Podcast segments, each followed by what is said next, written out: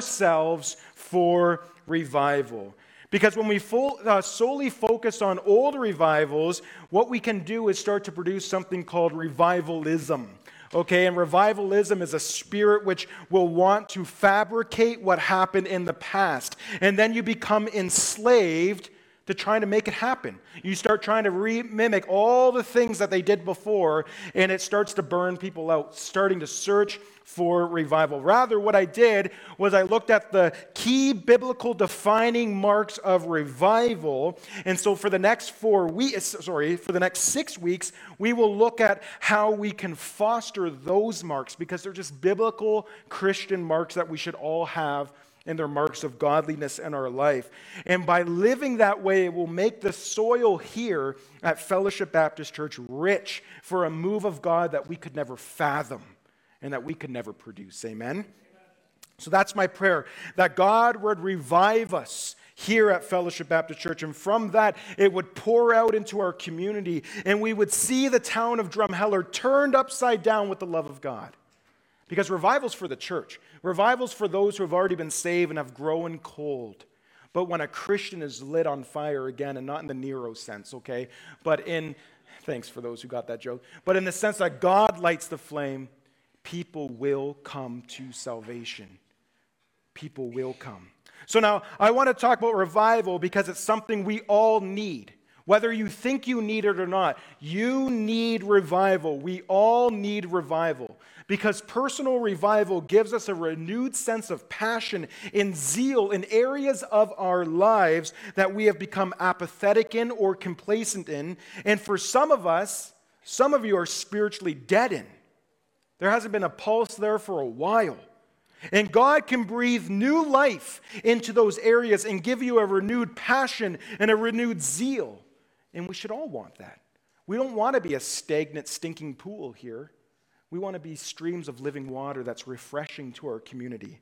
So we will spend six weeks on revival. And I don't want to look at it purely informational sort of way to just learn about revi- what, what, what happened in the past, revivals in the past. We will look at some of the elements of past revivals because they're very fascinating and encouraging.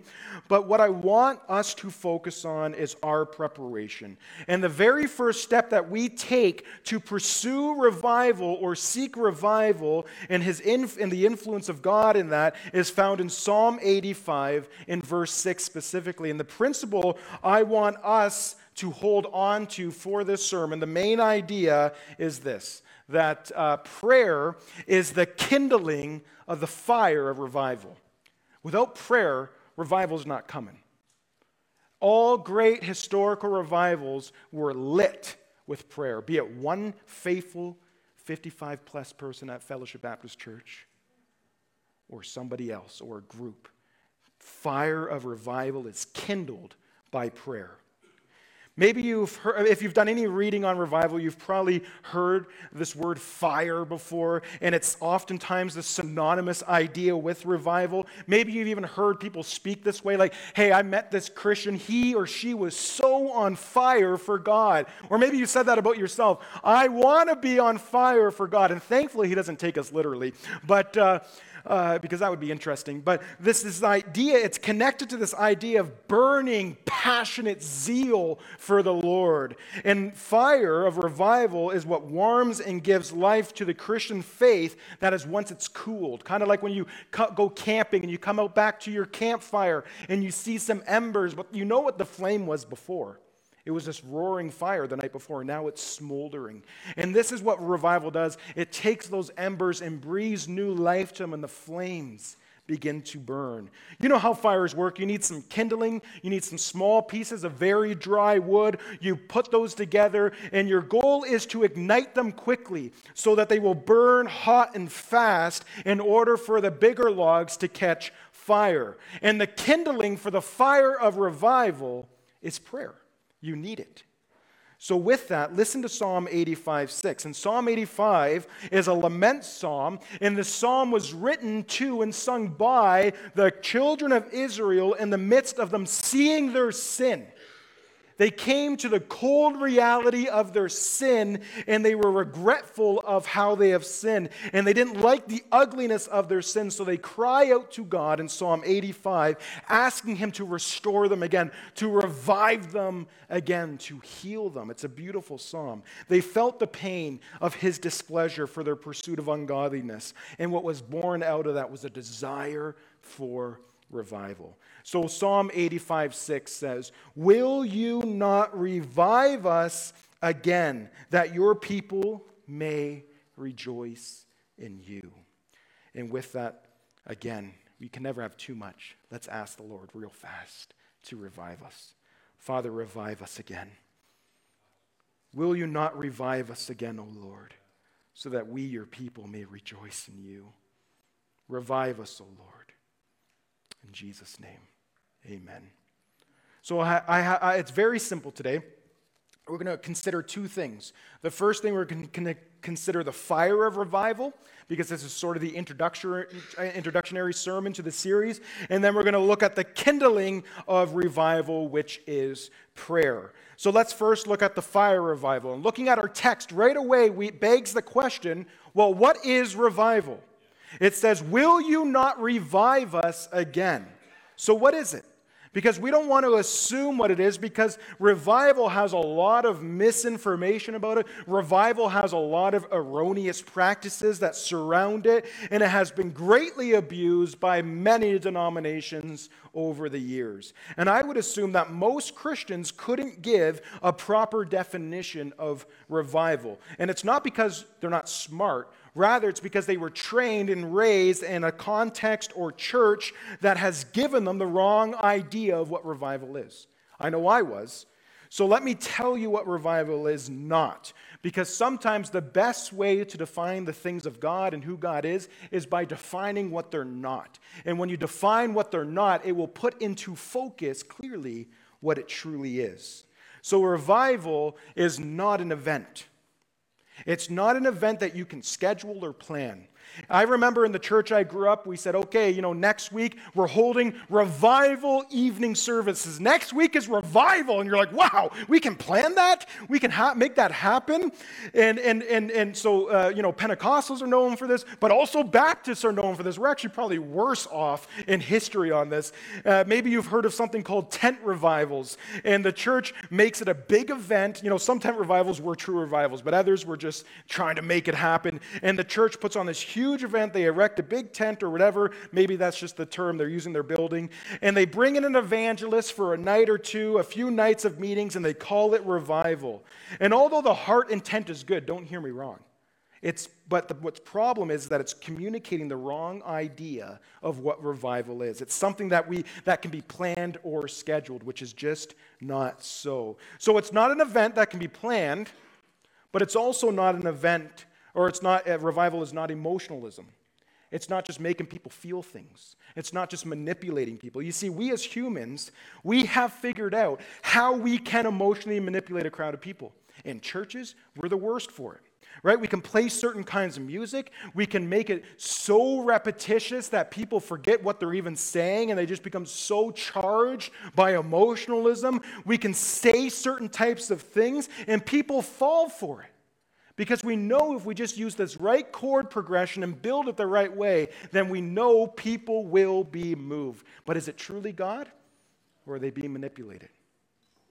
We have learned how to do this well. We can make each other feel things. We can stir each other up emotionally, but that's not what revival is. And there's many examples of this in the church. And, and one that kind of made me laugh and a little bit mad was at some of these Baptist tent revivals, and I can only pick on the Baptists because I'm here, um, but uh, they would be holding, and they would have this section called the hot section of this, and these are Southern Baptists, so they're different than us, but uh, you know, they'd have the hot section of the tent, and And people knew that if you're bringing an unbeliever with you, you sit there. Because at the crescendo of the evangelist sermon, he would just go, "And if you would just repent." And they're like, "Oh, oh, I'm a stranger. How does he know I'm not a believer?" And they would fall for it. And a lot of them, you'd see false conversions happening and happening. People who, who you know, kind of like Jesus' parable, they sprung up really fast, but as the sun came out, they were scorched and dried up and didn't continue on. And I know I'll be unpopular for this one, but Charles Finney, for example, was a culprit of this. He sure was. In his book on revival, I read, I bought, I read, hoping to be impressed by it, but I was thoroughly disappointed by it. He says in his book, this is a direct quote, "Revival is not a miracle of God, it's merely the right use of the constituted means." What's he saying? He's saying you can make it happen. He actually wrote a whole book on this, on the means of revival. You just do these certain things and God will send revival. And I'm not saying Charles Finney was not used in mighty ways by God. Don't hear me wrong. But I think his trajectory is what set a lot of churches up for failure and burnout by revivalism. You can make it happen. What he's saying is you can make it happen as long as you know what you're doing. You can manufacture it. Another direct quote, he says, it's a psychological phenomenon. This is right from his book. He says, that's what he says. And this is not a biblical picture either. So it's not an event. It's not emotionalism. And it's this one's probably most commonly believed amongst us. It's not the surprising work of God that never happens.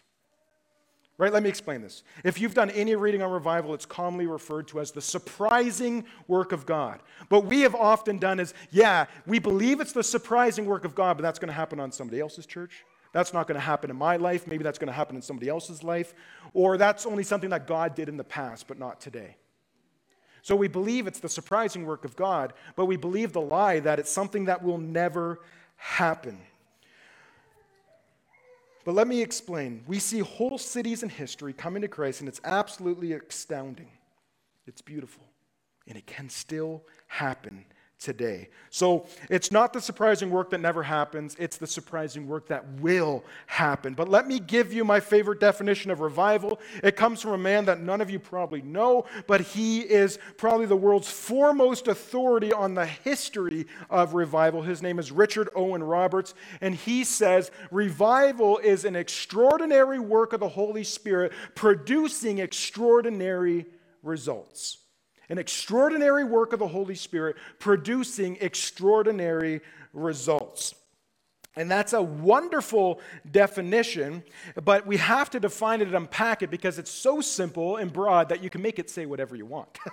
but but uh, and we don't want to misuse it. But what he's saying is it's an extraordinary work of the Holy Spirit which ex- uh, produces extraordinary results. So first of all, that means that revival is a divine work. It's a work of God. God initiates it, not me. I'm not going to call next week, hey, revival meetings. Yeah, we can call prayer meetings that pray for revival, but does God send it? Well, we'll find out. It is He who initiates it. It is not an invention of man. We cannot manufacture it. You cannot manipulate people enough to make it happen. It's a sovereign work of God. The Holy Spirit produces it. So if you're uncomfortable with the Holy Spirit, you're going to be uncomfortable with revival. Let me just say this. If you're uncomfortable with the Holy Spirit, you need revival, okay? Like, that's an issue. And, and, and the Holy Spirit, it's an extraordinary work of the Holy Spirit which produces extraordinary results, meaning real revival changes people. They don't just supercharge people for a few days. It actually changes people for a lifetime. Real revival renews your faith in such a way that you don't only feel differently, you actually begin to live differently. Sometimes we go to a good church service, we head to a conference or whatever it might be, and we start getting supercharged. We feel good, and we're surrounded by a lot of like-minded Christians. The, everything is pouring into us, and we're like, wow, this is so amazing. And we start making all these declarations like, hey, I'm going to pray more, I'm going to read my Bible more, I'm going to tell my kids about Jesus more, all these things. And you come home and you get smacked in the face by the mundaneness of life. And where do those all those commitments go? Right down the drain. Because you're just being emotionally driven by the context. So that's not what revival is. And because revival sparks a flame in your soul that's been saturated with gasoline that will transform the mundaneness of your life into glory of God. It will transform everything. So here's what's amazing about revival, and it might make it a little bit more understanding for you. I was wrestling with how do I really portray what revival is, and because revival is often seen as this thing that is fundamentally different than what's happening today in church. But that's not true. So I wrote it this way. What happens in revival is not seen uh, is not to be seen as miraculously different from the regular experience of church. Rather, the difference lies in degree and not in kind. Okay, that's the important part. It, the difference lies in degree and not in kind. Yes, it's more widespread. Yes, it's supercharged, if you will, but it's only a heightening of normal Christianity.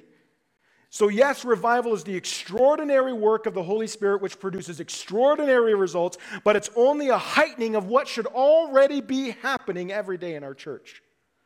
So let me be clear, and I do apologize we have to define so much in this first sermon, but it's necessary on this subject. What makes it extraordinary work is not that it's new, different, or crazy. What makes it extraordinary is that only the Holy Spirit can do it, and he does it in a greater measure. So you see, when the Holy Spirit revives somebody, he's doing the same thing he always does, which is the conviction of sin. He regenerates dead people and makes them spiritually alive. He teaches us, he leads us, he fills us, and he governs us. These are all the things the Holy Spirit does. And, and we need to do a series on the Holy Spirit, and I have one planned for October. It's coming up. We will talk about the works of the Holy Spirit, but for now, these are his basic works of what he does. So all the things the Holy Spirit does in the Christian life is what he does in revival. The difference is, is that he's doing them in greater measure. It's kind of like punctuated sanctification. It's quick. It moves very fast. And so it's not that the Spirit's doing something new or unheard of or crazy. He's doing the same thing he always does every day, but just accelerated. So it's extraordinary, just to recap, because only he can do it, and it's extraordinary because he's doing it in greater measure. Oftentimes what you see when revival breaks out on a large scale is deep conviction. This is why when you read in historical accounts of revival in Europe and in the Americas, we see people becoming so convicted that they fall to the ground trembling in the presence of God.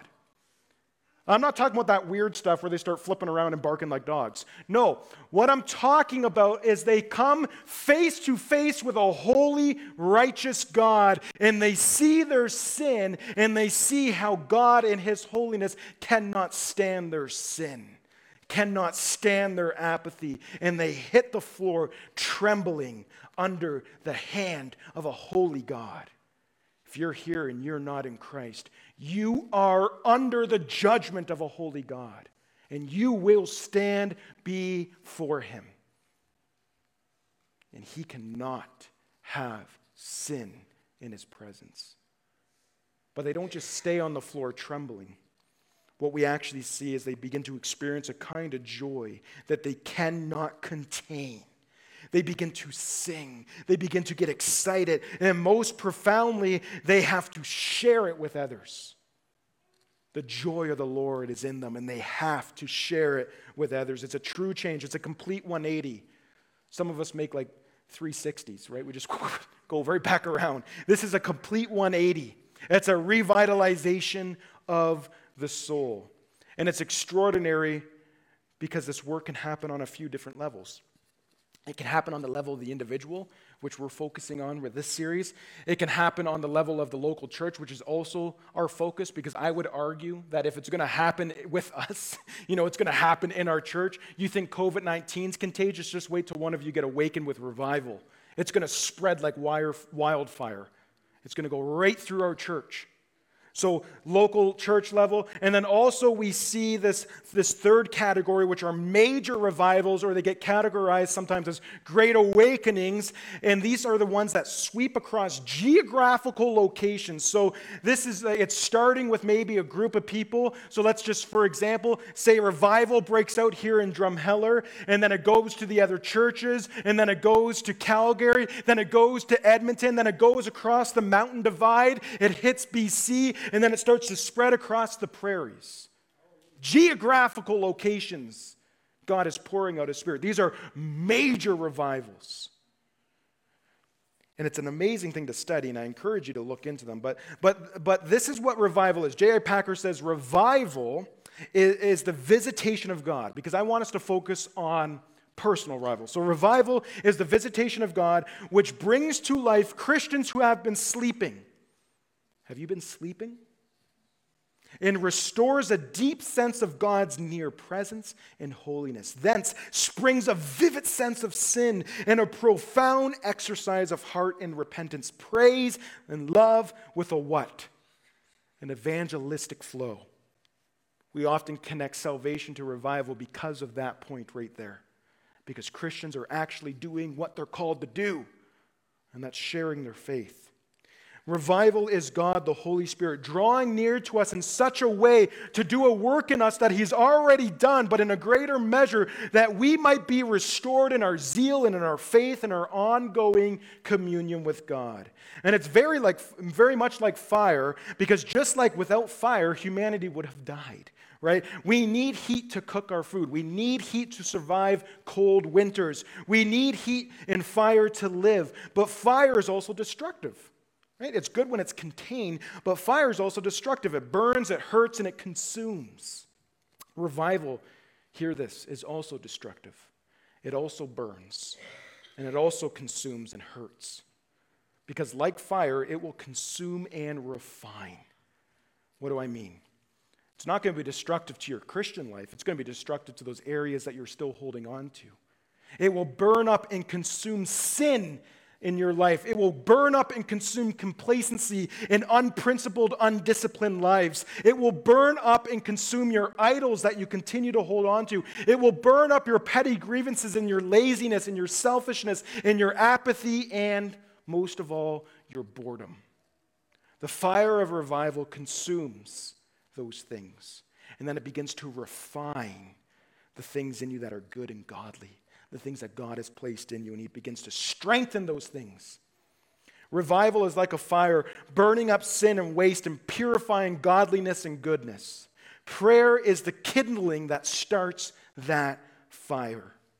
So who needs revival? I'm asking the question because how do you know if you need revival? Some of you here, you know you need it.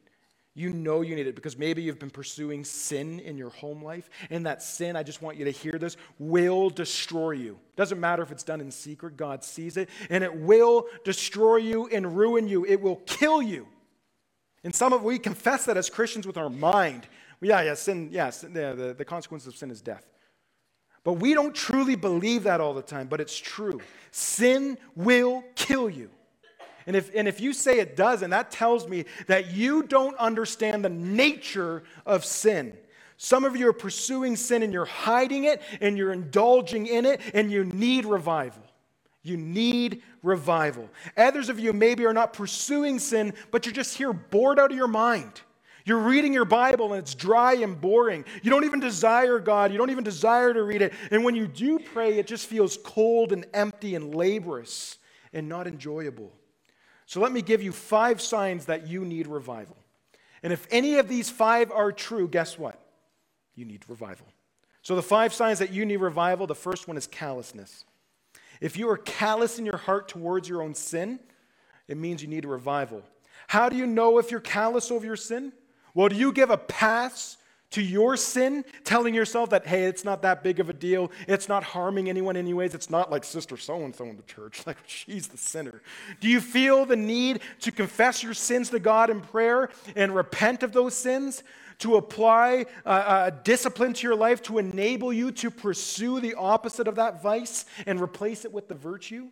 For example, if you're a selfish person who doesn't like to share, are you pursuing Christ in such a way by giving your life away freely to others in a tangible way that actually costs you something?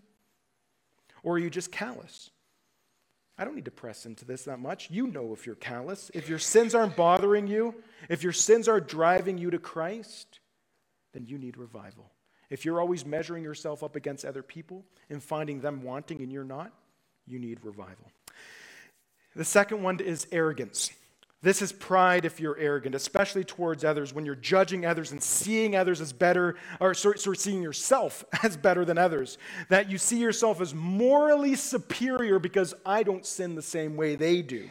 And if you find yourself measuring yourself against others, like I said, and always finding yourself in the positive and them in the negative, that's arrogance, and you're in need of revival. The third one is boredom, which I would say is probably the major one here.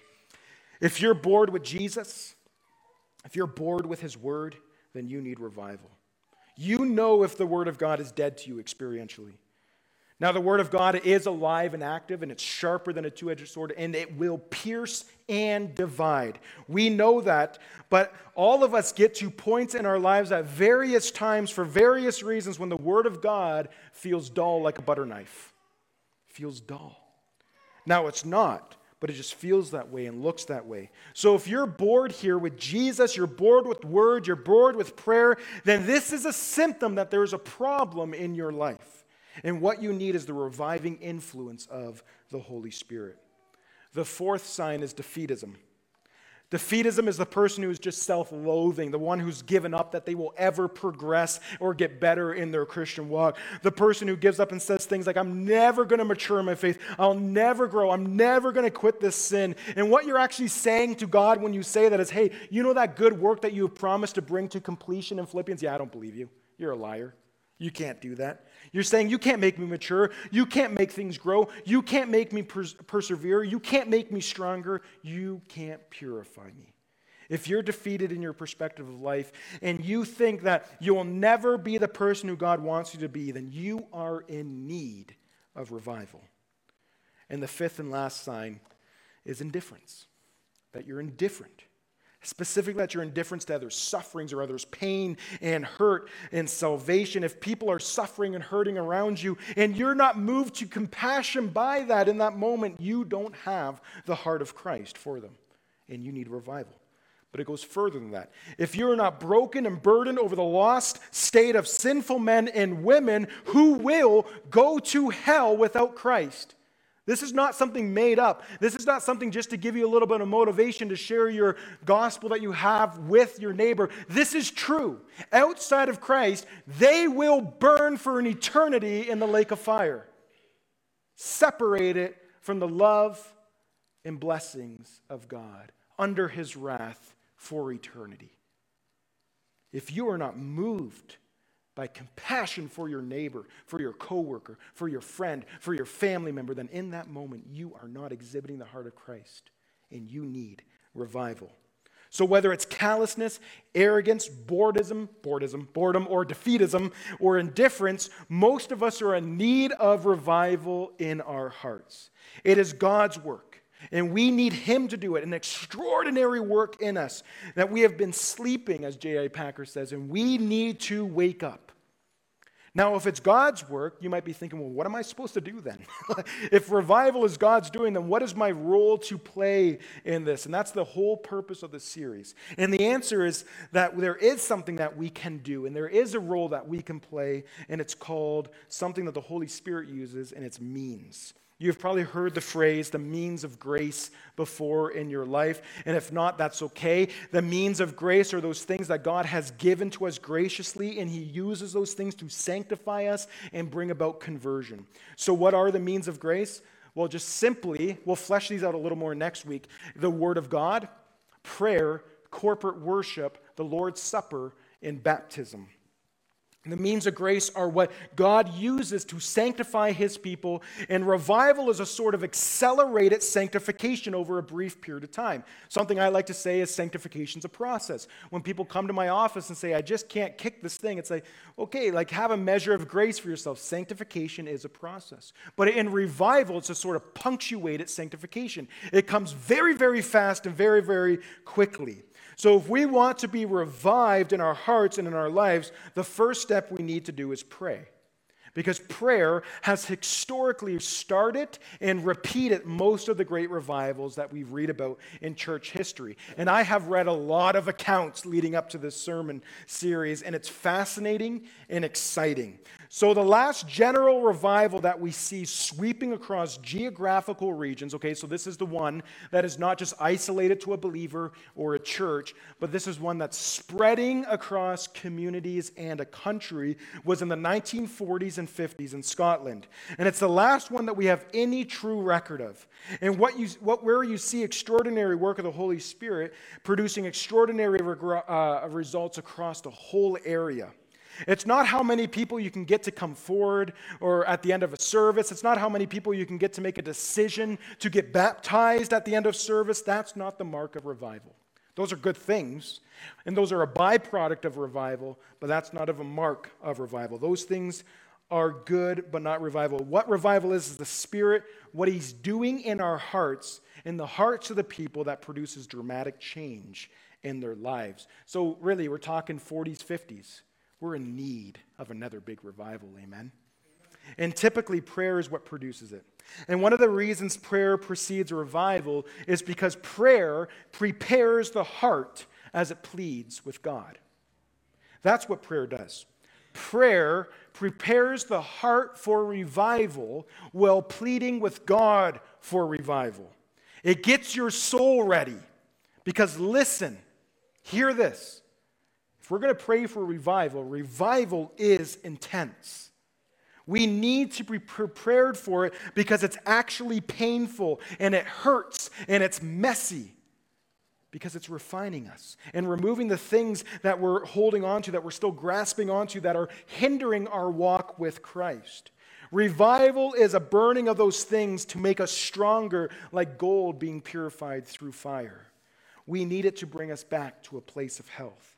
Now, prayer prepares the heart for revival while pleading to God for it. So what is prayer?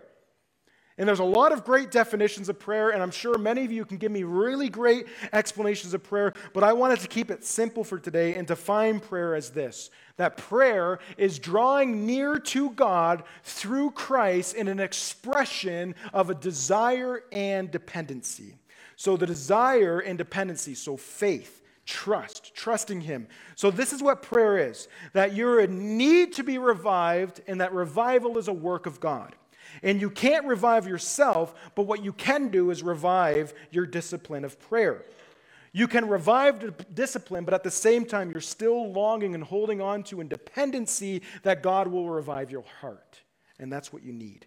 That's what we need. So this is our role in this, that we are supposed to pray, that we are supposed to draw near to God in such a way through Christ Jesus in an expression of desire and dependency. So looking at Psalm eighty-five, six again, he's saying, will you not revive us again? Won't you do this? What's he saying? He's saying you've done it before. We know this is what you do. We know this is to be true and how you respond to situations like this that we're in. God, will you not do it again? So that we, your people, can have the joy of salvation again, that we, your people, might rejoice in you again, O God. We want to rejoice in you, he's saying, to delight in your ways and your law and your love and worship and share you with the world around us.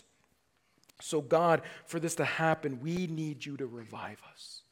We need you to soften our hearts and to change us. And the first step to pursuing revival is to pray. And I know the logical question is, well, how do you pray then? And there's a lot of defin- there's a lot of steps and ways that you can pray, and there's really good ones. You know, it's more than just waking up in the morning and going, oh yeah, hey God, it's Aaron. By the way, don't forget to rev- revive me today. You know, okay, thanks. Check in later. So what is prayer? One model that's easy to follow, and many of you already know it, so this is why I want to use it, and it's also based on the Lord's Prayer, is the ACTS model. Many of you are familiar with it, and, it might, and for others of you, it might be a brand new tool. But why this tool I like so much is because it's easy to fall in a rhythm with, for one, but it also guards you against from just going to God and asking for stuff. Most of our prayer lives is that. If you did a survey of your prayer life, even over the last month, hopefully you've prayed in the last month, have you worshiped God in your prayer, or have you just making demands? So it's ACTS, and it's a, an acrostic. A, it stands for adoration. So when you sit down to pray, you adore God. And this means that you are praising God for who He is. And this open before you, either digital or physical, is very helpful, especially in the Psalms. Read through a few Psalms in your prayer time, and then begin to look for the attributes of God that are described to them. This is you meditating on who God is, on His holiness, just for a couple categories, on His power, on His justice, on His love, on His goodness, on His truth. And you can begin to say things like, God, I praise you because you are holy. I praise you, O Lord, because of your justice. I praise you, God, because you are good. And you begin to sit there and worship Him. And I, as I said, this is tough to do without Scripture, because Scripture gives you an elevated view of God and the words to speak to God. Now, when you fall into the rhythm, you're going to have these in your brain because it becomes second nature to you. But have the Word of God open for you. It irks me when, when Christians say, my, my average time of prayer is spent with a closed Bible. Have your Bible open in your prayer, whether it be a psalm in front of you or a paragraph from one of the epistles, and you're reading it, and then you begin to look at the passage and ask the question, what does this passage tell me about God, His people, who He is, and begin to confess those things out loud to God. So that's A, that's the part of Acts. It's all about ador- adoring God, praising God, not asking for anything. Don't move quickly past this. If you only get ten minutes to pray a day, use eight minutes in A. Worship God, train your heart, press into God, and praise His holy name. Let's move on to C, which stands for confession. Confession is the act of confessing your sins to God, seeking forgiveness for your failures. And after spending time in the Word of God and praising Him in A, it's going to elevate who He is, and you're going to see that He is a holy God, that He's a mighty God, that He's a faithful God, and you're going to see you're not. You're going to see the sinner you are, saved by grace. And that's going to move you to worship God. Scripture is also helpful this as well, because what you'll see, if there's a command in that Scripture, you're going to see how you break that command, and you begin to confess your sins. Yes, this technically is you asking God for something, but it's asking Him for grace. It's different from getting to your list of demands, like I like to call it. So we have adoration, we have confession, and then we have T, which is thanksgiving. Thanksgiving is different from adoration. People tend to confuse A and T a lot. Uh, uh, uh, adoration, A, is praising God for who He is, and T, thanksgiving, is thanking God for what He has already done for you. The forgiveness of your sins, right? The provision that He has made for your life, your family, your friends, your church, whatever it might be, you are thanking God for His kindness and His provision. So here it's more about His work and not about who He is, even though those are connected in God. Thankfulness and gratitude for His work, and then adoration and praise are for His person, who He is. So we have A C T, and now we have S, which is supplication. This is now where you get to come before the Lord of grace, and you get to make your plea before Him and ask Him on yours for yourself or for others. This is your help. This is where your heartfelt plea for God to revive you comes in. That's how you pray. But you might ask, well, what if I'm apathetic towards prayer? It's not something I, I really want to do. I've heard people say that, uh, and, I, and I think it's the most idiotic logic. So if you say this to me, that, just believe that. That's what I'm thinking. Okay? It's the most idiotic logic out there. Well, if I don't want to pray, then I shouldn't pray, because then I'll just be a hypocrite. That's dumb. Like, that's just so dumb. That's just horrible logic, because what's more likely? What what is God, what's more like God is going to work in a heart that's not praying, or God's going to work in a heart that is praying? Do you think that God can't overcome your coldness? You don't think God can overcome your apathy? Do you really think God can't overcome and use your half-hearted prayers? If you're apathetic to prayer, like you just don't want to do it, you don't have the motivation, then listen to this great advice from the great Puritan pastor, Richard Baxter. He says, prayer itself, when you are, oh, I did not put it in there. Sorry about that. Well, just listen to me. Prayer itself, when you are, are all but incapable of it, must be performed only to a degree that you are able. He further states, do not misunderstand me. In matters of absolute necessity, let me emphasize, you must endeavor to do them no matter what. If you are slow to believe, to repent, to love God and your neighbor, to be sober, righteous, and godly, or even to pray at all, then here you must strive and not excuse yourself because of reluctance. Baxter elsewhere assures us that thoughts of love and mercy would breed love and sweetness of the soul. We cannot remain apathetic when such sentiments enter our hearts. Don't believe the lie of the enemy that says, hey, just because you don't want to, you shouldn't. That's from the pit of hell. So to summarize Baxter, if you're not feeling it, if you're apathetic to pray, you should pray anyways, even if it feels like a chore. Ask God then to help you to feel it, to change your heart, and to give you better motives, to revive you. We need the Holy Spirit to revive us. I know I do. We need to seek it, which we're going to talk about next week, because prayer is the kindling of the fire of revival. So let me close with these passages. Luke eleven, nine to eighteen, you all know it. It's the knock, seek, ask passages. And I tell you, ask, and it shall be given to you. Seek, and you will find. Knock, and you will, it will be open to you. For everyone who asks receives, and the one who seeks finds, and the one who knocks it will be open. Pray and believe that God is going to give you what you need, church. And Jesus illustrates this in the next verses. He says, what father among you, if his sons ask for a fish, will inst- instead of, of a fish give a serpent? Or if he asks for an egg, will give a scorpion? If you then, who are evil, know how to give good gifts to your children, how much more will the Heavenly Father give the Holy Spirit to those who ask him? God gives revival to people who pray. He revives the needy and the hungry, those who seek it. Why would God not grant it? And hear this, if you have trusted in Christ for your uh, for the forgiveness of your sins, and you are forgiven and you are reconciled to God, then He is your Father, and this verse applies to you. And He loves to give His children not just good gifts, but gifts they actually need. So ask for it. Don't be embarrassed. Ask for it and then wait for it in anticipation for when He gives it to you. And let me say this. Revival implies that you had life, this strong spiritual life. It's not that you've lost your salvation, but it does mean that things have grown dull and cold. It happens in marriages all the time. You begin to part. And you need God to revive the passion and enthusiasm that you have. But God cannot revive you if you have not believed. If you're here and that's you, you don't need revival. You need regeneration. You need to right now, today, give your life to Christ for the first time, to, for your heart of stone to be taken and a heart of flesh to be replaced. You need to be born again. You must be born again to cleanse you from your sins and to be clothed in His righteousness. So whether you are a non-Christian thinking through these things, or you need to be born again by the Holy Spirit, or and you need to be ho- uh, born again by the Holy Spirit, or you're a believer already and you don't need to be born again because that's a once and done deal, you need to be revived. But in both of these cases, we are seeking the work of God through the power of the Holy Spirit, through Jesus Christ, that we might be the people whom God has designed us to be.